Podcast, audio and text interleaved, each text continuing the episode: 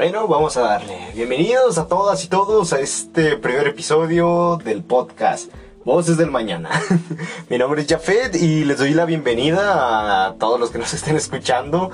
Y pues espero que les guste, que les vaya a gustar este pequeño proyecto que recién comenzamos aquí en Movimiento Equicrático. El día de hoy vamos a abrir con este tema que pues para muchos va a ser como algo algo medio estigmatizado en plan, oh, en serio, van a hablar de política. Pero no, no, se preocupen, no venimos aquí a dar una, una clase sobre sistemas burocráticos. No, nada de eso. Aquí venimos a tomarnos las cosas tranquilo, a hablarlo, a charlarlo, a tomarnos un café mientras lo hacemos. Porque sí, es un tema que por sí solo puede sonar bastante aburrido, pero si te lo pones a pensar, es algo, algo hasta cierto punto interesante, pero solamente está en excavarle y a ver qué es lo que encuentras.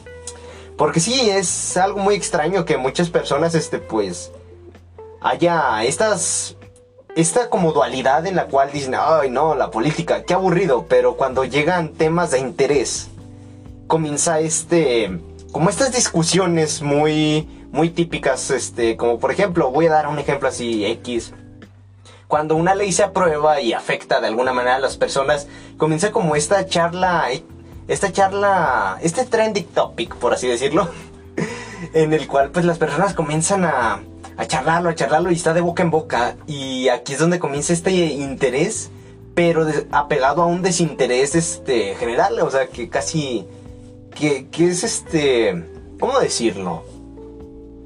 Es más permanente este desinterés. Pero bueno, veamos, más adelante vamos a ver esto y cómo nos influye. Pero sí, es algo muy extraño de ver este, este fenómeno de cómo existe y no existe este desinterés como, como el, ejemplo del gato de Schrödinger. Que está y no está. Pero sí. Y pues no, no tengo que juzgar, no tenemos que que tomárnoslo a mal porque sí, o sea, el simple hecho de escuchar la palabra política ya es significado de muchísimas cosas. y pues por desgracia muchas veces más para mal que para bien, pero bueno, así así está el asunto y pues no no somos quien para decir, "No, no debería ser así" porque pues veamos nuestro contexto. La palabra política por sí sola, así, nada más escuchando política, a lo que estoy investigando, lo primero que se le viene a la mente a las personas es o personas de traje o elecciones. Una de esas dos. Pero además está este lado como oscuro. Donde aparecen este... estos este, ejemplos de, de, personas que pues solamente se van de traje a un lugar a sentarse, sabe cuántas horas, elegir, elegir leyes o a poner impuestos y que roban dinero y ya. o gente inepta, incompetente que solamente está ahí este, ejerciendo cierto poder y pues, o sea, desde la parte de vista como ciudadana es como que dices, no, pues ya no se puede hacer nada y, es triste. Incluso, este, pues les comparto, ah, cuando estaba haciendo la investigación para hacer este podcast, entré a una página que se llama The, The Voz Populi, sí, es un diario español, si no mal recuerdo, en el cual había una nota que se titulaba la política, la política aburrida, el gran logro de Occidente. Pues obviamente lo escuchas y dices, ah, ¿qué onda? ¿Cómo que, que un logro? Y pues ya te pones a indagar y para no hacerla mucho, mucho de todos, pues ya lo que parecía era que gracias a este sistema burocrático que tenemos, pues todo, todo se mueve como, como un reloj, así que cada cosa está en el lugar que tiene que estar, cada cosa cumple su función que tiene que hacer, etcétera, etcétera pero que esto pues obviamente desanima la, participación ciudadana, porque la participación ciudadana democrática, o sea, en, en plan tipo, nosotros como ciudadanos estamos al pendiente de nuestros representantes políticos, que es bastante cansado por el hecho de que pues existe este, como este, este tiempo en el que pues se ven temas a veces súper triviales, o al menos para la mayoría de la población, y la verdad es que se genera este desinterés o el hecho de que hay políticos que no tienen esta, pongámosle chispa, este, esta pasión por su trabajo, que solamente van y... Sí. Y creo que a alguno de ustedes se les habrá llegado a la mente, no sé, algún ejemplo de algún profesor que hayan tenido en algún momento de su vida escolar, tal vez, o algún jefe en el trabajo que llega y pues, o sea, súper desanimado, que nada más llega y te dice, nada más esto, y pues lo comparas, este, al menos desde mi perspectiva personal, como estudiante la mayor parte de mi vida, es súper diferente cómo ves a un profesor que llega súper emocionado, que llega motivado a darte la clase y no sé, hasta que hasta te da dulces. sí, una vez así nos pasó, pero bueno. Y sí, se siente como esta vibra. Y es muy extraño porque la verdad es como que alejas o acercas a las personas. Pero tenemos que darnos cuenta que estamos hablando de un diario español. Y ahora tenemos que moverlo al contexto latinoamericano, más específicamente aquí en México. ¿Por qué? Bueno, ¿qué tiene que ver esto con la Navidad?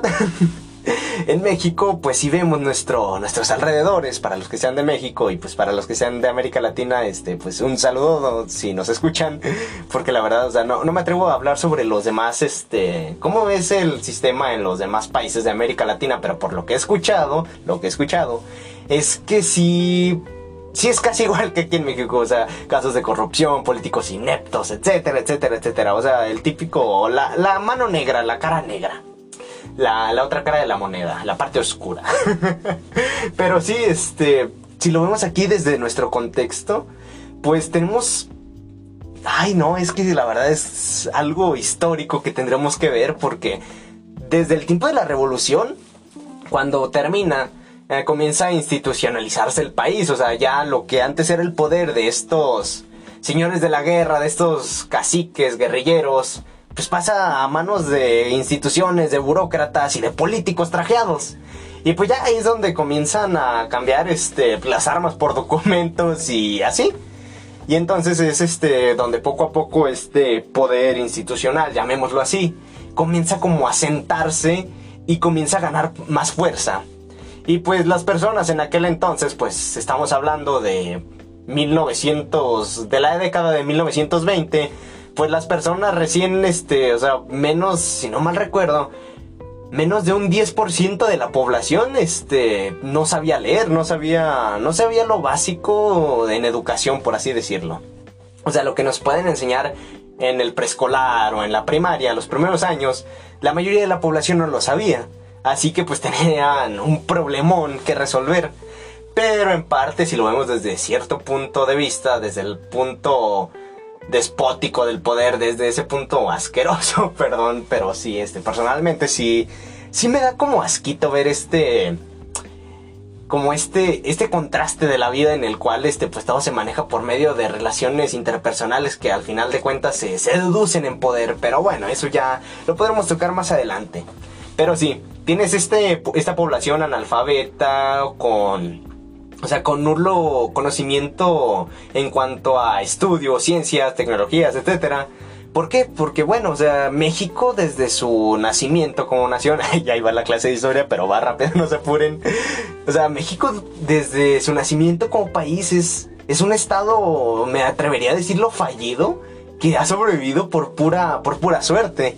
Porque, o sea, en, en algunos momentos, no, no en algunos, en varios momentos pudimos desaparecer como país. O sea, al inicio pues hubo que varias separaciones de territorio, luego ataques este, de naciones extranjeras, filibusteros, etcétera, etcétera. Un desmadre. O sea, es por pura suerte el que seguimos aquí. Ahora que, ahora que lo pienso bien, creo que la verdad es que sí estamos sí estamos ligados por la suerte. y, es, y es muy extraño, es como, como si una fuerza invisible nos, nos mantuviera, como si la gravedad fuera la, la responsable de... Pero sí, o sea, comienza este, este estado como súper inestable que se estabiliza ya por fin cuando llega Porfirio Díaz en el Porfiriato, que pues, o sea, empieza a haber progreso económico, comienza a haber este cambio tecnológico en el país, o sea, lo que no se había podido hacer en que ponle más de más de medio siglo. Aquí se hace en unos 30 años este cambio, no, ay, perdón que no les dé fechas exactas, pero sí, ahorita estoy así como que sacándolo mentalmente. Pero este cambio no, no necesariamente tiene que ser este ligado al crecimiento al crecimiento poblacional en cuanto a, Ay, es que no recuerdo la palabra, pero pongámosle en cuanto a alfabetización de las personas, a, a la educación de estas, sino que simplemente se toma al mexicano como, como mano de obra, ¿no? Como, como obrero. Simplemente es como que tú vas a trabajar para tal persona y te callas, güey. Porque sí, fue, fue un asco en ese entonces ser este, un civil normal, porque pues sí, o sea, y te iba mal, o sea, solamente tenías que, que trabajar, no, tenías que vivir para trabajar, no trabajar para vivir, y eso sí está bien gacho, al menos desde nuestro punto de vista como yo que sé, como personas del siglo XXI, sí está canijo. Pero bueno, vamos, vamos a seguirle con esto. Y pues ya, o sea, sí siguen las personas y pues llega la revolución y pues comienza a ver estos montón de levantamientos armados donde pues luego hay un presidente, luego hay otro y luego otro. Y se hace un desmadre y pues, o sea, sigue la misma inestabilidad y pues, ¿qué es lo que hace la banda? Pues dice, no, pues lo tengo que sobrevivir, güey a mí qué chingados me importa, y perdonen por las palabras, pero pues pongámonos en contexto. A las personas pues no les importaba un carajo pues que si sabían este pues leer o parecido, a ellos los que les importaba era pues era algo que llevarse a la boca, ¿verdad?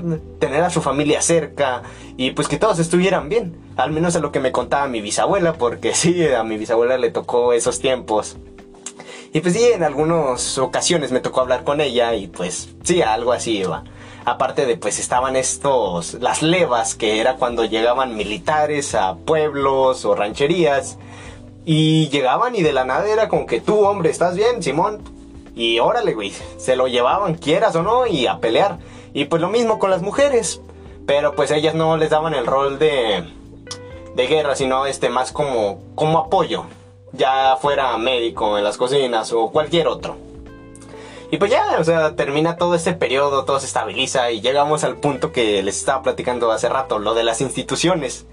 Comienza a haber este cambio en el cual pues ya las personas comienzan a, pues, a tener como una mayor estabilidad porque se refleja en la estabilidad política, ya hay una estabilidad económica, política, este, etcétera. Y pues ya todo se calma más tranquilo, pero, pero, pero, pero, aquí es donde aparece uno de los problemas con los cuales seguimos lidiando en México hasta el día de hoy. Aparecen los partidos políticos y ¿cuál es el primero que aparece? Así es, señoras y señores, le damos la bienvenida al PNR, o más conocido actualmente como el PRI. Sí, que este partido, ay, señoras y señores, para los que no nos escuchen de México es ha sido un dolor de cabeza para para el país, porque pues fue prácticamente un sistema unipartidista, algo parecido, me atrevería a decir algo parecido a lo que tienen en China, pero pues con una pinta diferente del siglo XX. Pero bueno, continuamos. O sea, estábamos hablando sobre este poder de las instituciones y pues, o sea, obviamente que es muy diferente a que antes pues todo se resolviera por las armas. A que ahora todo se resolviera por medio de papeles y ve y firma allá, ve y firma acá y tráeme tu papel, te faltó este, y pues sí, se hace un, un desmadre que pues la verdad dices, ay, no manches. Y pues ya, o sea, comenzamos a funcionar por medio de leyes. Y estas leyes pues ya comienzan a, a estabilizar más el país y pues la gente comienza a prosperar, pero pues este estas leyes, este sistema burócrata hace que, como comentábamos hace rato, este poder institucional comience a volverse mucho, mucho, mucho más grande, a tal punto que pues el presidente era pues antes, no, ahora pues no me atrevo a decir nada porque la verdad no, no sé, pero antes sí era como que decías, güey, no manches el presidente y pues era lo equivalente a un monarca en la Edad Media, tenías que casi, casi besarle los, los pies o decirle, ah, pásele su majestad. Porque sí, así era y pues aparece este, este episodio, ya adelantándonos un poquito más a la historia, del 68. La típica, la, no, perdón, no, como la típica, perdón, una disculpa, la, me trabé de palabra. Pero ya la muy famosa matanza de Tlatelolco, en el cual pues, sin hacer este tanto, tanto desperdicio de tiempo para contarlo, pues este por cuestiones este del presidente que pues la verdad decía que no quería revoltosos aparte que pues se aproximaban las las olimpiadas del 68 aquí en México en octubre pues manda por medio del Estado Mayor Presidencial algunos dicen que era su secretario de gobernación otros dicen que fue él manda pues obviamente a matar este, pues, estudiantes, hacer un tiroteo y arrestar a los líderes que traen ese movimiento y pues se hace un desmadre. Y pues a partir de este momento, eh, en cuanto comienza este, todo esto de la guerra sucia, obviamente comenzó antes de lo del 2 de octubre con este movimiento estudiantil, pero aquí es donde hay un, como un hito, me atrevería a decir, donde se ve este poder este asqueroso que ejerce el gobierno, al menos aquí en México, en el cual pues si eres opositor o o no sé, no, no tan exagerado como puede ser en algunas dictaduras, pero sí, si estabas como en contra del sistema hasta cierto punto, podían desaparecerte y pues, o sea, cuello, tal cual, ya sin, sin preguntar, sin peros ni nada más, cuello. Y aquí es algo curioso que me gusta tocar por el hecho de que pues esto, al menos desde un punto de vista como histórico, lo considero que, que influye en este, en esta forma de ver la política porque no, no, genera, no genera aburrimiento, sino miedo. Y está bien loco por el hecho de que, pues, o sea, si vemos el estado político mexicano actual, pues dices, güey, no manches, o sea, tú escuchas de un político que mate, no, tomemos un ejemplo, Colosio, güey. Este, este vato, pues, o sea, muchos, no, no hay algo concreto de por qué lo mataron, así viendo tal cual las cosas desde por encima. Pero pues muchos decían, no, es que sí quería hacer cambios en el PRI, o sea, otros dicen que sí tenían problemas internos, pero pues lo mataron. Y a partir de esto se genera como esta política del miedo en la cual las personas pues no, no tienen esta seguridad de decir, ah, puedo hablar tranquilamente o puedo, yo qué sé, puedo exigir algo porque existe este este bichillo que mentalmente te dice, no, güey, espérate, aguas, aguas. Porque sí, o sea, más allá del aburrimiento, otra cosa que genera este, como esta separación de la política es, es el miedo. Y está, está muy loco por el hecho de que, pues, si lo, si es como si algo, este, surgiera ahorita, yo qué sé, este, ah, no, tomemos los ejemplos de, pues, eh, es este duro de tocar, pero pues los activistas que han, que han asesinado en los últimos dos, tres años aquí en México, personas que pues no sabieron, no supieron quién, quién las mató, quién las asesinó, pero que tenían cuestiones dignas, que tenían cuestiones este, de respetar y fueron asesinadas y, no era nada nada que dijeras, ah, no manches, estaba metida en malos pasos, no, o sea, la mayoría de activistas eran activistas ecológicos. O la persecución de periodistas, no sé si supieron sobre esta periodista que por fin este que por fin ya puede podría decir que ya puede dormir un poco más tranquila por no sé si escucharon del, del ex gobernador de Puebla que lo agarraron por o sea, por por sus trapos sucios. No, no, no, me voy a meter mucho en detalles, pero sí por sus trapos sucios. Y pues este, este vato estaba metido en... Ay, ¿Cómo se llamaba? En el de Acapulco Kids o algo, algo así, que pues era una red, tristemente que era una red de, de prostitución y de pedofilia. De, o sea, que secuestraban niños y pues los prostituían en las calles de Acapulco. Y pues era una red super culera, güey. O sea, lo vemos desde un punto de vista y la verdad es que genera bastante indignación el escuchar de ese caso. Y pues esta periodista que comienza a, indagar sobre esto, pues la amenazaron de muerte en varias veces e incluso este, hubo, hubo una vez que creo que casi la, la, asesinan porque la secuestraron y pues ya casi casi, pero no, no recuerdo bien qué pasó, este, ya hace tiempo que había escuchado de, había visto un reportaje sobre eso, pero pues la libró, o sea, por buena suerte. Y volviendo al tema que estamos hablando sobre esto del miedo y tomando estos ejemplos de periodistas y activistas, es que existe este, como es, sí, este bicho que ya les había dicho, que te genera, que te genera, no, güey, espérate, no, no te metas ahí. Y genera un miedo eh, hasta cierto punto. Y en parte podríamos tomarlo como algo algo normal por el hecho de que, pues, bueno, o sea, no, no se puede hacer mucho. Veamos el contexto actual, veamos el contexto histórico y dices, pues me paro y me espero. Y súmale el hecho de que, pues ya ahora sí, tomando el tema directamente de golpe, así, lo del aburrimiento, de que pues a veces solamente son son políticos carita. A mí me gusta llamarle el efecto Peña personalmente, que es donde te ponen una cara bonita y te dicen, oh, sí, miren, yo les prometo esto, esto, esto, y los voy a llevar a la luna. Y pues dices, oh, sí, mira, está, es, es atractivo ese, ese político, se vería bien como presidente, y pues la gente vota, güey. Y este, este, ese hecho porque es como que caemos caemos en esa frase que dicen que el gobierno, que el pueblo tiene el gobierno que merece y pues luego aparecemos quejándonos sobre todo este desmadre y pues aparecen estas divisiones. Porque también este...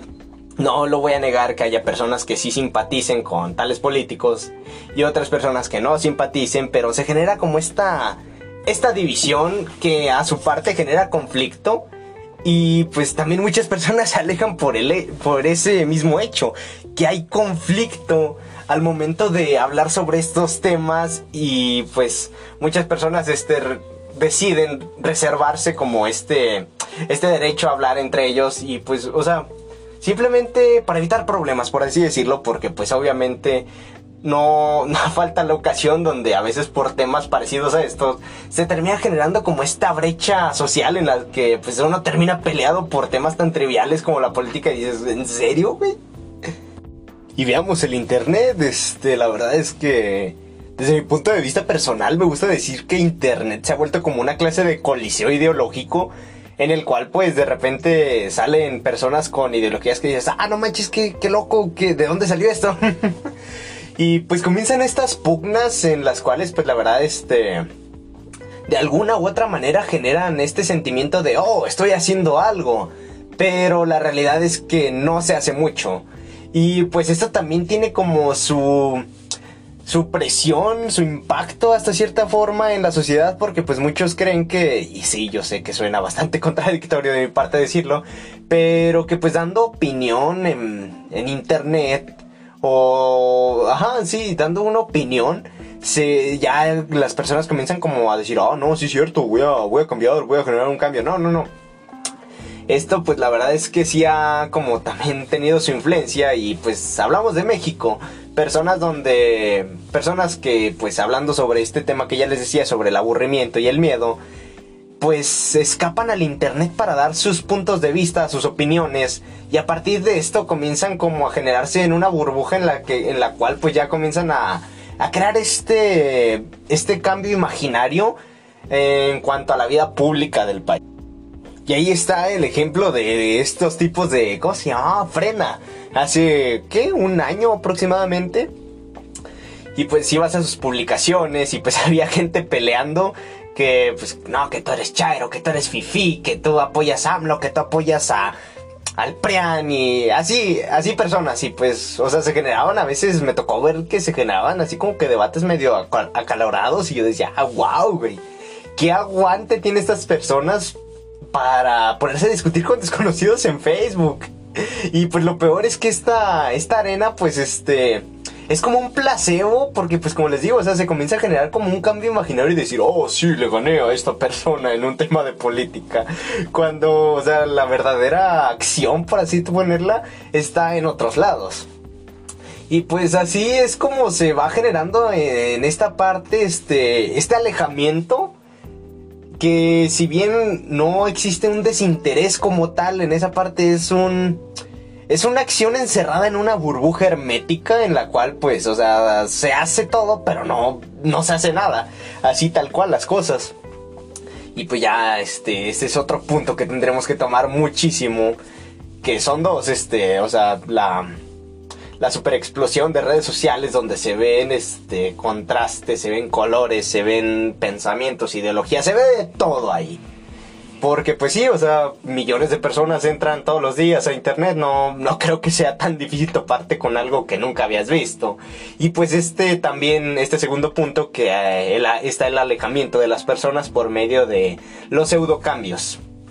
Que pues la verdad ya vimos, no, no generan mucho. Y pues sí, está, están estos otros dos puntos. Y qué interesante, ¿no? Ya llevamos cuatro. El aburrimiento, el miedo, el alejamiento, este, por, por, hacer pseudo cambios y el, el gran contraste y gradiente de, de ideologías que te puedes encontrar en el internet y es muy extraño porque pues actualmente la vida la vida personal de muchas personas este, tiene que ver estrechamente con, con el internet, con sus redes sociales.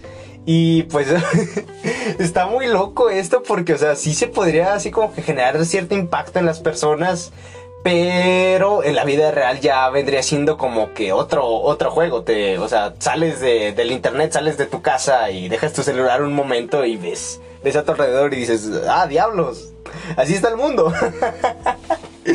Porque sí, así es como, como se maneja la vida actualmente en el siglo XXI. Y pues eh, se nos genera este este desinterés por, esa, por esas partes. Y sumándole que también tenemos este flujo de información, este, no, no flujo, un torrente, un huracán de información que nos llega día tras día, porque en el Internet, una vez había leído, escuchado, no, no recuerdo bien, pero en el Internet se mueven y se crea más información de la que se había, se había generado durante toda la historia de la humanidad anterior al Internet. Y pues tú de escuchar eso dices, wow, güey, o sea, imagínate cuántas cosas, a cuántas cosas no estamos expuestos día tras día, cuánta información, a veces basura, nos comemos, por así decirlo. Porque sí, o sea, ahí está un ejemplo muy, muy básico. El shitpost, eh, o sea, te genera risa, pues muchas veces dices, ah, no manches, qué, qué loco, no tiene sentido, pero me da risa.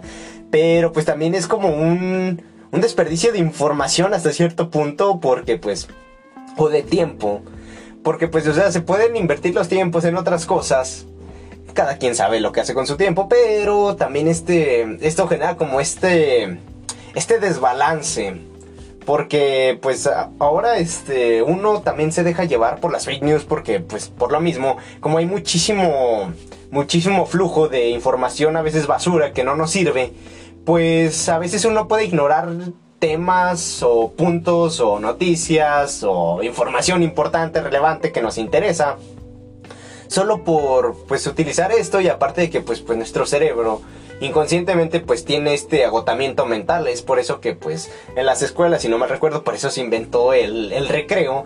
Porque el cerebro no puede estar este tanto tiempo concentrado en una misma cosa. Algo así había escuchado, no recuerdo, ya luego les pasaré el dato. Y sí, está este, este tedio mental que también pues nos hace como visualizar otro lado. Y cuando una cosa que sí tengo, tengo bien en cuenta y pues o sea, no he investigado sobre estudios sobre eso, pero cuando las personas tienen que investigar o tienen que estudiar algo a fondo, o sea, que tienen que poner como a trabajar el cerebro lo doble de lo que estamos acostumbrados, porque sí, admitámoslo. Eh, estar en redes sociales es, es, como un placebo de la realidad de alguna manera. Simplemente pues estamos a gusto, estamos en nuestra zona de confort, eh, propiciada por el capitalismo. porque sí, así funciona el, el algoritmo de redes sociales tú pones lo que te gusta, el algoritmo te haga lo que te gusta y te da muestra otras cosas que te gustan y pues las empiezas a seguir y a partir de eso te generas como una burbuja donde dices, ah, todo, todo está bien chido, está bien bonito, porque sí, así te lo avientan para que tengas la atención centrada en esa red social y te pueden aventar anuncios que después monetizan para pues, vender productos. Así es como funciona todo esto, pero bueno. Está este este hecho de que, pues, o sea, comenzamos a, a poner a funcionar más nuestro cerebro, comenzamos a investigar, comenzamos a leer, comenzamos a, yo qué sé, todo eso. Y pues nos cansamos de alguna manera mentalmente, por lo cual, este, al hablar de política y ser temas complejos, comenzamos a decir, ay, no manches, qué flojera. O bueno, al menos así la mayoría de personas, me imagino. Porque sí, o sea, la verdad es que no tengo datos así súper, súper exactos. Pero sí, o sea, viendo o simplemente el hecho de ver y decir el mexicano, la mentalidad del mexicano, pues tú ya sabes para dónde va encaminado. Porque sí, así es como tenemos todo, todo esto. Y pues ya ahí está otro punto de por qué nos aburre la política y es por todo este torrente de información que viene, venimos como absorbiendo como esponjas y nos la comemos de alguna manera. Sí, pero otro punto que quisiera tocar, este, y ya va, este va relacionado con, con el miedo, es que el sistema político, al menos aquí en México, y pues lo digo desde mi experiencia personal que me han contado, este, porque pues yo quiero, ahí les comparto el dato, yo quiero ser político, si se puede, claro. Este, muchos te dicen, no, güey, o sea, vas a entrar a eso y luego, luego, lo primero que me dicen es, una de dos, O te van a matar o te tienes que hacer así para que le puedas, para que puedas progresar. Y está muy loco todo esto porque se nota esta como esta falta de fe que ha generado todo el contexto histórico y pues que ya hablamos de eso sobre hace, sobre eso hace rato que pues está el hecho de que pues uno ya no no tiene como la confianza en los políticos, por así decirlo, por, por, las asquerosidades que han hecho. Y pues ahora se estigmatiza también muchísimo el hecho de que, híjole carnal, pues políticos es como sinónimo de corrupción y, y todo, todo ese desmadre. Porque pues al menos aquí en México y por lo que dice la voz popular, por así decirlo, es que pues incluso la historia misma la dice, o sea, aquí en México no puedes venir con buenas intenciones a hacer política o algo así, porque luego, luego, te toca plomo. Y eso es bien triste, porque pues ya hace rato lo hablamos, los activistas, los periodistas, o sea, arriesgan su vida y algunos sí mueren por el hecho de intentar hacer algo para cambiar la cosa. Y es como que de repente estamos encerrados en este círculo vicioso en el que pues, o sea, ya, ya lo tocamos hace un momento, lo de la mente que es cansado ponerla a trabajar a veces un poco más de lo que estamos acostumbrados. Y pues simplemente te ves encerrado en este... En este cubo Rubik que no tiene, por más que le busques, por más que le intente, que no tiene solución. Y está muy, muy loco porque la verdad es que si uno uno intenta hacer algo, solamente se quedan las palabras o ya saben cómo trasciende. Pero sí, es, es bastante triste, al menos de mi parte, porque esto también es como que anima a las personas a decir, hey, mira, esto te va a aburrir porque, pues mira, la neta no la vas a armar, no se va a hacer, no vas a poder hacer nada y pues más que en aburrimiento, yo lo de yo lo catalogaría como desánimo. Sí, un, desánimo que pues la verdad es como a veces hasta intencionado. Porque pues las cosas funcionan así, o sea, si dejas a unos pocos cuantos abusones a que hagan su voluntad como y cuando quieren, pues no habrá quien los frene. Y pues si las personas, este, no, no tienen este interés y pues aparte los mantienes ahí como que tratando de sobrevivir día a día, como mencionamos hace rato, pues tampoco van a poder hacer nada, porque ahí está el viejo dicho al pueblo pan y circo. Y pues, o sea, literalmente no, no te van a ocasionar problemas. Y yo sé que eso suena bastante maquiavélico de mi parte. Pero sí, la verdad es que si mantienes una estructura una estructura de un estado en la cual pues mantienes a las personas hambrientas, les das migajas y pues a los pocos que logran como sobresalir los asustas para que se vayan a otro lado, pues obviamente vas a seguir manteniendo este esta pirámide funcional mientras tú vas a comerte, yo qué sé, tus yo qué sé, un voy a exagerar, un kilo de caviar, güey. Hay personas, va a haber personas que van a estar buscando una tortilla en la basura y, ay Dios, es, es horrible tener que comentarlo, pero sí, uno se va, uno se tiene que dar sus lujos para que otros, no, más bien, unos tienen que sufrir para que otros se den sus lujos. Y pues así estamos aquí en el país, al menos así hemos estado hasta el momento hasta este momento en el que pues estoy grabando esto, ¿verdad? Pero sí es, es bastante, bastante macabro. incluso este, me gustaría, me gustaría contar sobre una, una escena de una película, eh, ¿cómo se llama? La de, ah, la dictadura perfecta. No, no, no, no. Eh, no, esa no era, era la de, ay, no me acuerdo.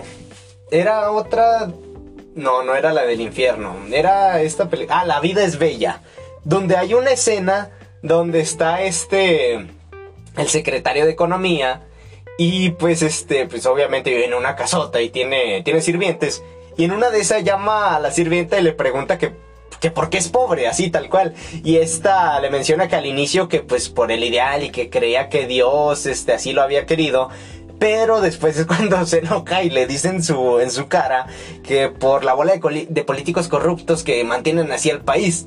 Y pues lo ves desde cierto punto y dices, hey, güey, sí es cierto, no manches. La neta es como que hasta cierto punto hay razón.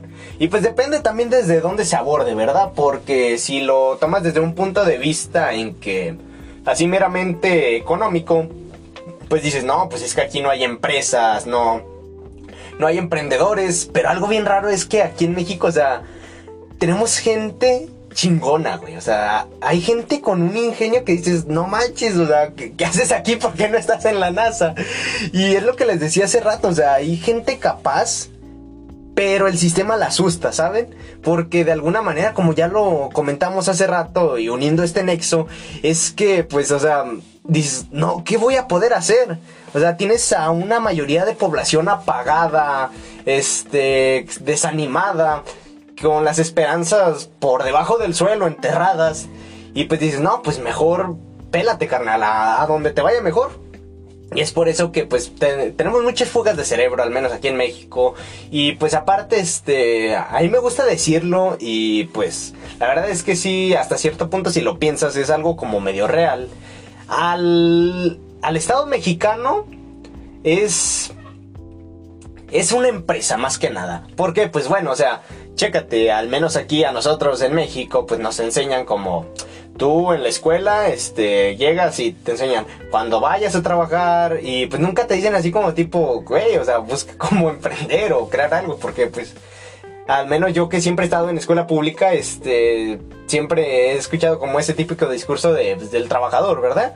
Y una cosa que he escuchado, este, conociendo otras personas y entre comentarios, es que el único lugar donde está esa clase de como de mentalidad de que no, pues que tú tienes que ser líder es, es en los colegios donde van, este, gente, gente de dinero, güey, porque pues, o sea, la mayoría son, son gente, este, son personas que se juntan con, gente, pues, influyente o que tiene empresas.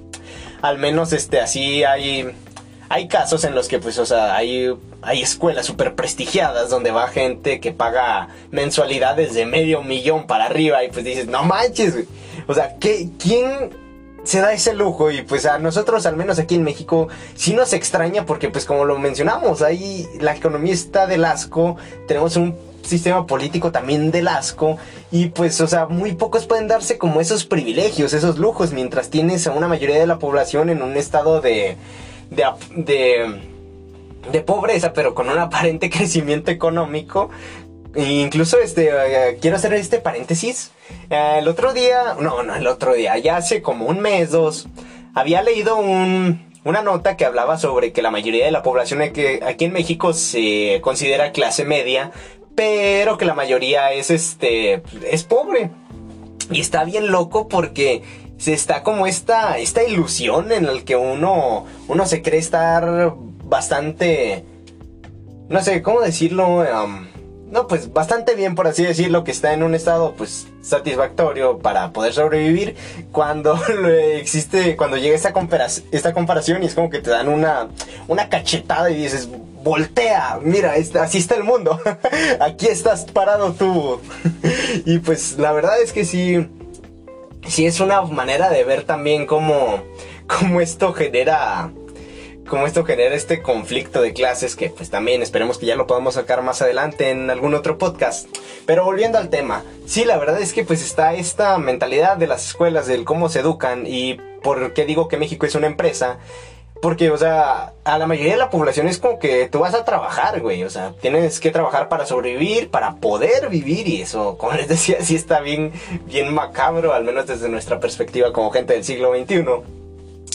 Y pues está todo esto así bien, bien revuelto, lo podría decir.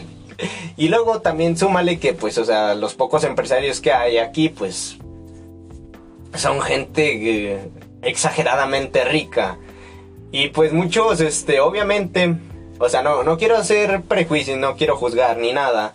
Pero pues muchos la verdad es que sí le entran a estos negocios sucios y pues por dónde se hacen los negocios sucios por medio de la política y aquí es donde volvemos al punto que comentábamos hace rato de que pues no se puede hacer mucho porque en primera la gente está desgastada este emocional, física y de todo de todo tipo en cuanto a estos temas y pues de que los pocos que lo intentan pues terminan en. terminan bajo tierra, así carnal. Así está, está el asunto y pues como les decía es un cubo Rubik que no podemos resolver, es un círculo vicioso y pues ahora estoy retomando los temas pero sí, aquí es donde vuelvo a decir lo de nuestra capacidad como mental de tratar de concentrarnos, pero al final de, cuentas vemos como que ah, no vale la pena y también por esto se genera se genera como este estancamiento en el cual todo termina devolviéndose al origen. Y está muy loco porque pues es o sea, podría servir en, yo qué sé, en algún programa de televisión y hasta cierto punto se vería como cómico, pero lo ves en la realidad, lo tocas en la realidad, porque es algo tangible que tenemos al menos aquí en México y dices, no manches, qué, qué asco. no por nada, al menos personalmente lo cuento, no por nada he escuchado de muchos amigos, compañeros, conocidos, que dicen, no, pues yo cuando ya trabaje me voy a, me voy a ir de aquí. Y pues con justa razón, la verdad. Es que pues no, no hay algo que te asegure un... algo próspero. Y pues como están las cosas así, pues menos. Pero sí, así está, está la cosa y volviendo ya para acabar lo de la empresa, tenemos a los políticos que están como hasta arriba, o sea, que son como los gerentes o los jefes así como que estacionarios. Los cuales, pues ya es como que, güey, o sea, si te metes con ellos, este, o sea, te estás metiendo con toda la pinche empresa, por así decirlo. Y pues que eso es lo mejor que se puede hacer con un empleado problemático, pues córrelo. Y que es lo equivalente aquí en la vida real, ya saliéndonos de la metáfora de la empresa, desaparecelo. Ya lo dijo Porfirio Díaz, mátamelos en caliente. y pues ya han pasado poco más de 100 años y pues esto sigue aquí vigente, o sea, no tal cual pero sí sigue. Y pues está todo, todo esto revuelto, hecho un desorden. Y pues a veces, o sea, la gente como que tiene estas ideas claras, las tiene en mente, pero como que no las logra aterrizar y es por eso que también se genera este...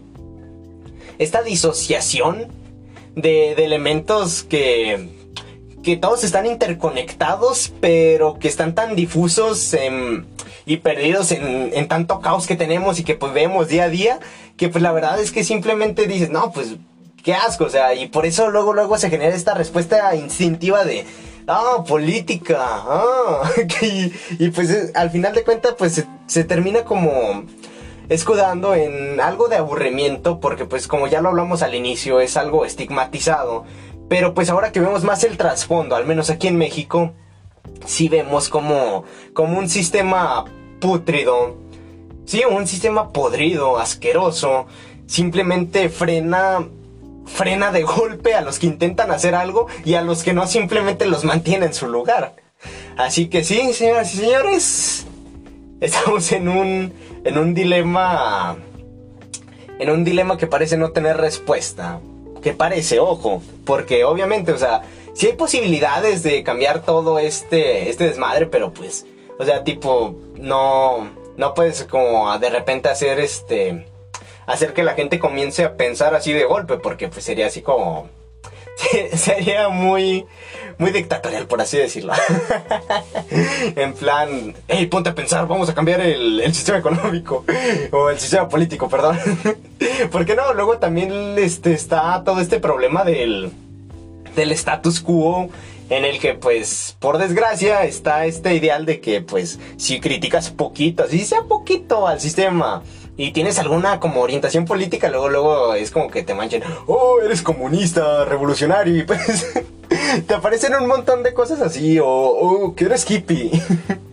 y pues la verdad es que, o sea, no está del todo mal como hacer estas como como estas críticas, pero también como el hundirnos en una fantasía de querer cambiar todo de golpe, pues la verdad es que sí, sí, no manches, güey, bájale tantito, bájale de espuma a tu chocomil. Porque sí, es, es probable que se puedan hacer cosas, pero también como se ocupa como moderación, se ocupa una, una planeación. Obviamente no, no vas a planear una revolución o un golpe de estado, porque pues la verdad, este sería meterte en un desmadre. Y pues aparte, pues como ya lo dijimos, la cuestión del miedo, cuando algo aquí, al menos en México, cuando algo comienza a pegar y pues va en contra de los intereses de, de los jefes de la empresa, pues comienza, pues dicen bye bye, güey, y pues ya nadie sabe dónde terminas, o sea, por desgracia, y pues no, no quiero hacer el chiste, pero solo quiero hacer como en tipo, en plan analogía terminan en bolsas de plástico, güey, terminan en fosas comunes y pues, o sea, nadie sabe en dónde chingados están y pues terminas perdido en un cerro, pero sin vida. y la neta es que eso sí está bien culebro, bien macabro. Porque pues, o sea, el, o sea lo peor no, no, es no es como termina, sino cómo llegas a terminar así. Y pues esa parte también es como que te le mete, le, le ponen más filo el cuchillo que te enseñan para asustarte. No, no al cuchillo, al machete, porque aquí es México. y sí, porque pues, o sea, ahí vemos un montón de, de ejemplos históricos. Solamente veamos a Madero y su vicepresidente Pino Suárez. Les fue bien feo, horrible, les fue, les fue bien gacho, pero pues o también a este, ¿cómo se llama? A este senador, no, sí, era un senador este del tiempo de la revolución, después de que Victoriano Huerta se hace con el poder. Belisario Domínguez, a este güey también le fue tan feo que, ay, güey, o sea, al cadáver le, le cortaron la lengua para que no dijera nada después de muerto. Así es México, es como es como si una, una fuerza superior, aparte de la, que ya platicamos hace rato, de la que nos mantiene como unidos, es como si esta fuerza tuviera como el poder, este... No, como si fuera el poder y de alguna manera se manifestara y es como que todos de repente peleando en, yo que sé, en unos juegos del hambre por conseguirlo. Y está muy loco porque al final de cuentas, este, pues, o sea, nadie gana, todos perdemos y los pocos que ganan el el placer les es efímero y pues se ganan el odio de muchísimas personas. Así que sí, señoras y señores, no nos aburre de toda la política, sino que también hay muchísimos más factores que entran en juego, que nos hacen verlo como algo algo distante, algo lejano, algo asqueroso, pero que también este pues para desgracia, este es algo tangible, es algo que nos afecta de alguna manera y es por eso que ponemos, nos ponemos a discutir entre nosotros sobre pues, que si es bueno, que si es malo, que si tal presidente o presidente es mejor que otro y pues es el cuento del nunca acabar. O sea, yo personalmente, este, yo diría, güey, o sea, sí se podría hacer algo, pero pues como les comentaba hace rato, o sea, tendría que ser algo planeado, tendría que tener como un fin, un fin último. Porque, pues ya lo decía este, creo que era Platón o Sócrates, no recuerdo quién, que todas las cosas tienen un fin. O sea, algo, algo para hacer, algo que, o sea, lo que, a lo que se van a dedicar, por así ponerlo. Y pues, o sea, ya tomando el ejemplo histórico, México desde un inicio nunca tuvo como este... Nunca tuvo como este objetivo, o sea, comenzó la, la guerra de independencia, luego se disolvió tras la, o sea, el objetivo que se tenía tras la muerte de Morelos y pues ya cuando terminó pues dijeron, ¿y ahora qué, güey? Pero eso ya lo vamos a hablar en un, en un próximo episodio porque pues sí, señoras y señores, nos sugirieron un tema para un segundo episodio, así que sí va a haber algo más. Y pues ya más adelante se lo vamos a hacer saber. Pero sí, ya, para cerrar todo, todo este desmadre. La neta es que, o sea, sí, como les digo, depende de planeación, depende de un fin y pues obviamente de compromiso. Ahí personalmente me gusta decir que para hacer las cosas se necesitan de dos factores, las ganas y la voluntad de hacerlo, porque si no tienes la si no tienes una, la otra tampoco la tienes. Digo, la otra no te va a servir. Y pues si no tienes la otra, pues lo mismo. Así que pues bueno, estamos atrapados por el momento aquí en un sistema que pues se o sea, se auto, es autosuficiente de alguna manera para que pueda ser este para que pueda ser oscuro, para que pueda ser putrido, para que, o sea, tú lo imaginas como así como una cañería donde escurre todo todos esos desechos de la ciudad así, algo así.